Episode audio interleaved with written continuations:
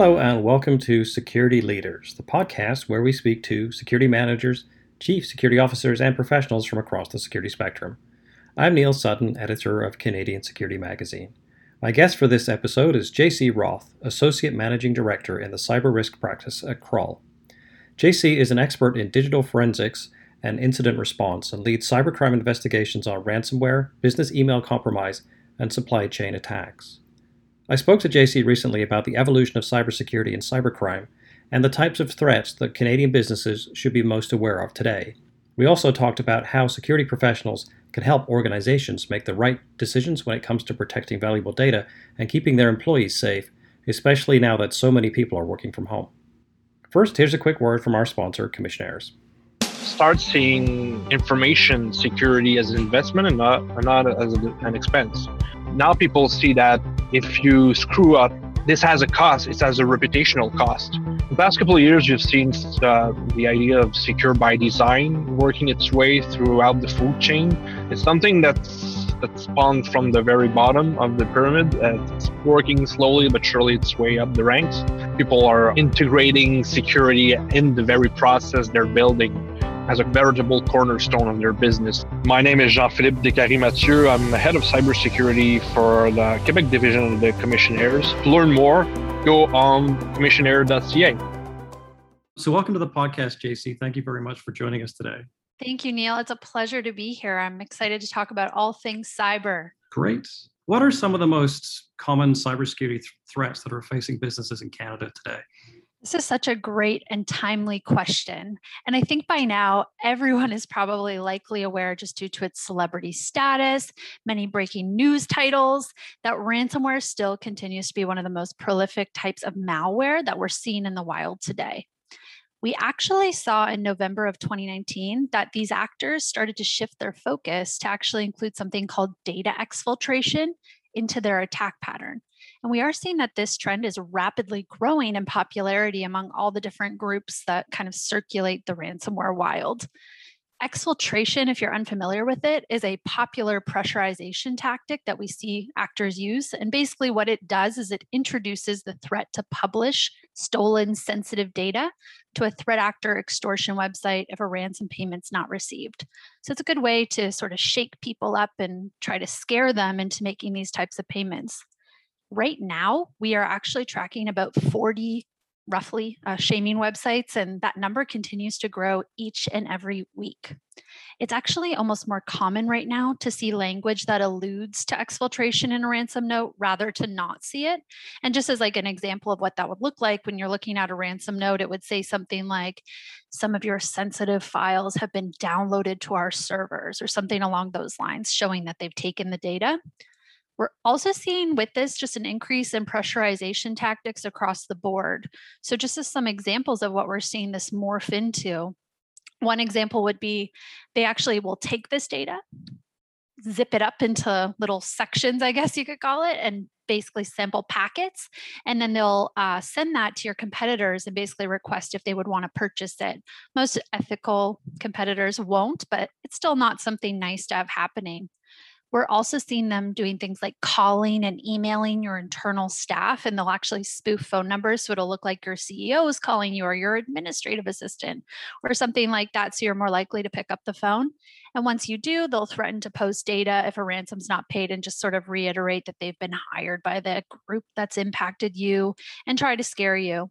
Another thing we've been seeing is uh, DDoSing, which is basically a denial of service and would crash your website down. And I'm sure you can understand in today's world with COVID 19, with a lot of businesses relying on their websites and having to move online, that can be really detrimental and a huge loss now, on the flip side, aside from ransomware, we're also continuing to see business email compromises. And if you're unfamiliar with what that is, it's usually and how it would happen is an individual would fall victim to a social engineering campaign.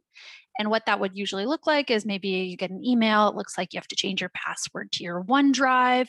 You click on it thinking it's legitimate. It asks you to log into your Microsoft account. You put in your username, you put in your password. Looks like the site refreshes and you're still on the same landing page. You think nothing of it. you put your username and password in again, and you log in.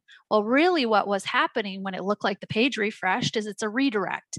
And what you've really just done is willingly given your username and credentials to a potential bad actor. So they now have a working set. So, what they then do with that is they would log into your account somewhere in the world. And if you don't have things like multi factor authentication, uh, they would be able to get right in. And then what they do is they conduct different nefarious activities on your email address, which usually includes wire fraud uh, or doing other types of mal spam campaigns against your address book in order to find new victims. So I'd say between ransomware and business email compromises, that's really what are the biggest threats that are facing most businesses in today's cyber world. Um, as you mentioned, it seems like email is a very common attack vector phishing emails, spear phishing emails, sort of going after uh, your staff or emailing uh, a group of people within a company trying to get somebody to click. What can businesses do to prepare their employees so that they're better able to recognize or, or counter these, these types of threats? You're definitely correct. Just as a statistic here for you, in June of 2021, our Kroll ransomware engagements actually had a 61% vector of intrusion as a phishing email. So when we talk about phishing emails in general, they do come in all shapes and all sizes. We see very amateur emails where you would be scratching your head thinking, how did somebody click on this? And we see ones that are so sophisticated that even you would be second guessing, hey, is this legit? Is this something that I should be clicking on? Now, the other piece to this puzzle is that sometimes an email may even be coming from a trusted source, like, for example, Jack at ABG Company, who you worked with for 25 years, and you're unaware that they actually have had an email compromise, and it's really an attacker sending you that invoice that's attached to it. Now, the thing is, I can and I will advise you to have security awareness training, teach people what to spot, what to look for in an email, and we always say the weakest link is the human being behind the keyboard. Now, the general rules apply of, you know, don't click if you don't recognize the sender, hover your mouse over any links and see where the URL would take you. Trust but verify that what you're clicking on is legitimate.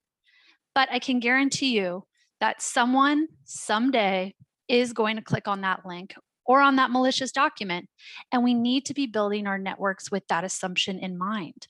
So having things like multi-factor authentication on your email accounts so that if someone can social engineer a password, they can't get in without that that secondary factor. Or as another example here, making sure that your legacy protocols are disabled so that they can't get around multi-factor authentication having an EDR tool, endpoint detection response is what that stands for. We love our acronyms in cyber, but that's a tool that can isolate or detect suspicious activities that are occurring in an environment. You can think of it like an antivirus on steroids, and it's almost becoming necessary in today's threat landscape. Segregating your network so that if someone does get in, they can't disrupt the entire environment. It really is about a defense in depth approach so with so many of us working from home during the pandemic, you know, taking our laptops home, maybe engaging with, um, you know, work or with uh, databases, doing it remotely via our own Wi-Fi connections or what have you. Does this sort of complicate the whole issue? Does it does it make it that much more, uh, I don't know, vulnerable for companies these days? Definitely. I mean, attackers are opportunistic. And with this shift to remote work, it has actually, as you said, resulted in a lot of businesses having online presence, doing things online or through email, doing things through remote access points. And because the shift to being remote was so quick and something that had to happen so quick with COVID kind of coming out of left field, a lot of that was done in a rush. Some of it wasn't done with the proper security controls in place. And just as an example, we've also seen as, as I mentioned, these opportunistic attackers jump on the entire uh, remote workforce and people working from home. As I mentioned, because a lot of business is being done online and through email, we've even seen attackers use COVID 19 in their phishing scams. So, just as an, something that was reported by the Canadian Center for Cybersecurity in April of 2020, they said that 120,000 newly registered COVID 19 themed domains were popping up and they disclosed that a large portion of that was considered malicious or related to fraudulent activities so we really are seeing a trend in attackers jumping on this opportunity. So you mentioned that there's a good chance that somebody will click on an email. Um, somehow, you know, your company, your network will will be attacked and maybe compromised on uh, a different level. You know, somehow they're going to get in. But um, if that's the assumption, then what should you do as a company, as a as an IT professional, as a security professional? What should your first move be in the in the event that you discover you've been attacked? That is a great question. So, the first thing I'm going to say is hopefully you have cyber insurance coverage. And in that case, you do need to make sure you are following your policy to make sure you will have coverage at the end of it. And your insurance carrier also typically has pre existing relationships to help set you up with an expert team that can help assist you in navigating the waters of this incident. However, if that's not the case and you're trying to, to some degree, handle this on your own, the first couple of things that I would always tell a client in an emergency situation is number one, prioritize data preservation. So, when we think of a network, when we think of an incident that's happened, when all systems are down, obviously we want to get back up and running. That is everyone's goal at the end of the day, including us as investigators. We want to get you up and running as quick as possible. But we also want to be able to answer critical questions for you, like what happened, um, and that and that does require us to have the data so we can map it back out. I always explain this or try to equivalate it to something a little bit more simple that people can understand. Think of a crime scene. If you have a crime scene, the first thing you do is not going to be come in and clean everything up because then when your investigators show up, they're not going to be able to tell you, you know, how this person or this incident occurred. Same rules apply. We have to come in as investigators and collect the proper evidence, take the pictures, get the, you know, hair that's on the couch so then put it in a sample bag so that we can go and do the forensic piece to reconstruct that story for you. The second thing is to make sure that you're assessing your backup situation. In these types of incidents, your backups are the very most important thing, especially when we're talking about ransomware. It really is the only thing that's going to save you from these types of situations. We get asked all the time if we can decrypt files for them. That is a for the most part urban legend we don't normally see uh, any types of free decryption, uh, especially if we're talking about more advanced groups. Occasionally, there might be a situation where we do see that, but it is very few and very, very far between. Um, so, backups are your saving grace, and understanding where you stand on that can really help in your remediation efforts. But just to kind of loop back, don't start deploying them or rolling them out until you've spoken with the third kind of point I'm going to make here with a expert team that can walk you through what the proper steps are going to be to make sure you are preserving that data to get those answers for you. Okay, well, thank you very much, JC, for for sharing that information with us. You've given us a lot to think about. Uh, we appreciate you taking the time. Uh, and again, thank you for joining us. Thank you, Neil. It was my pleasure.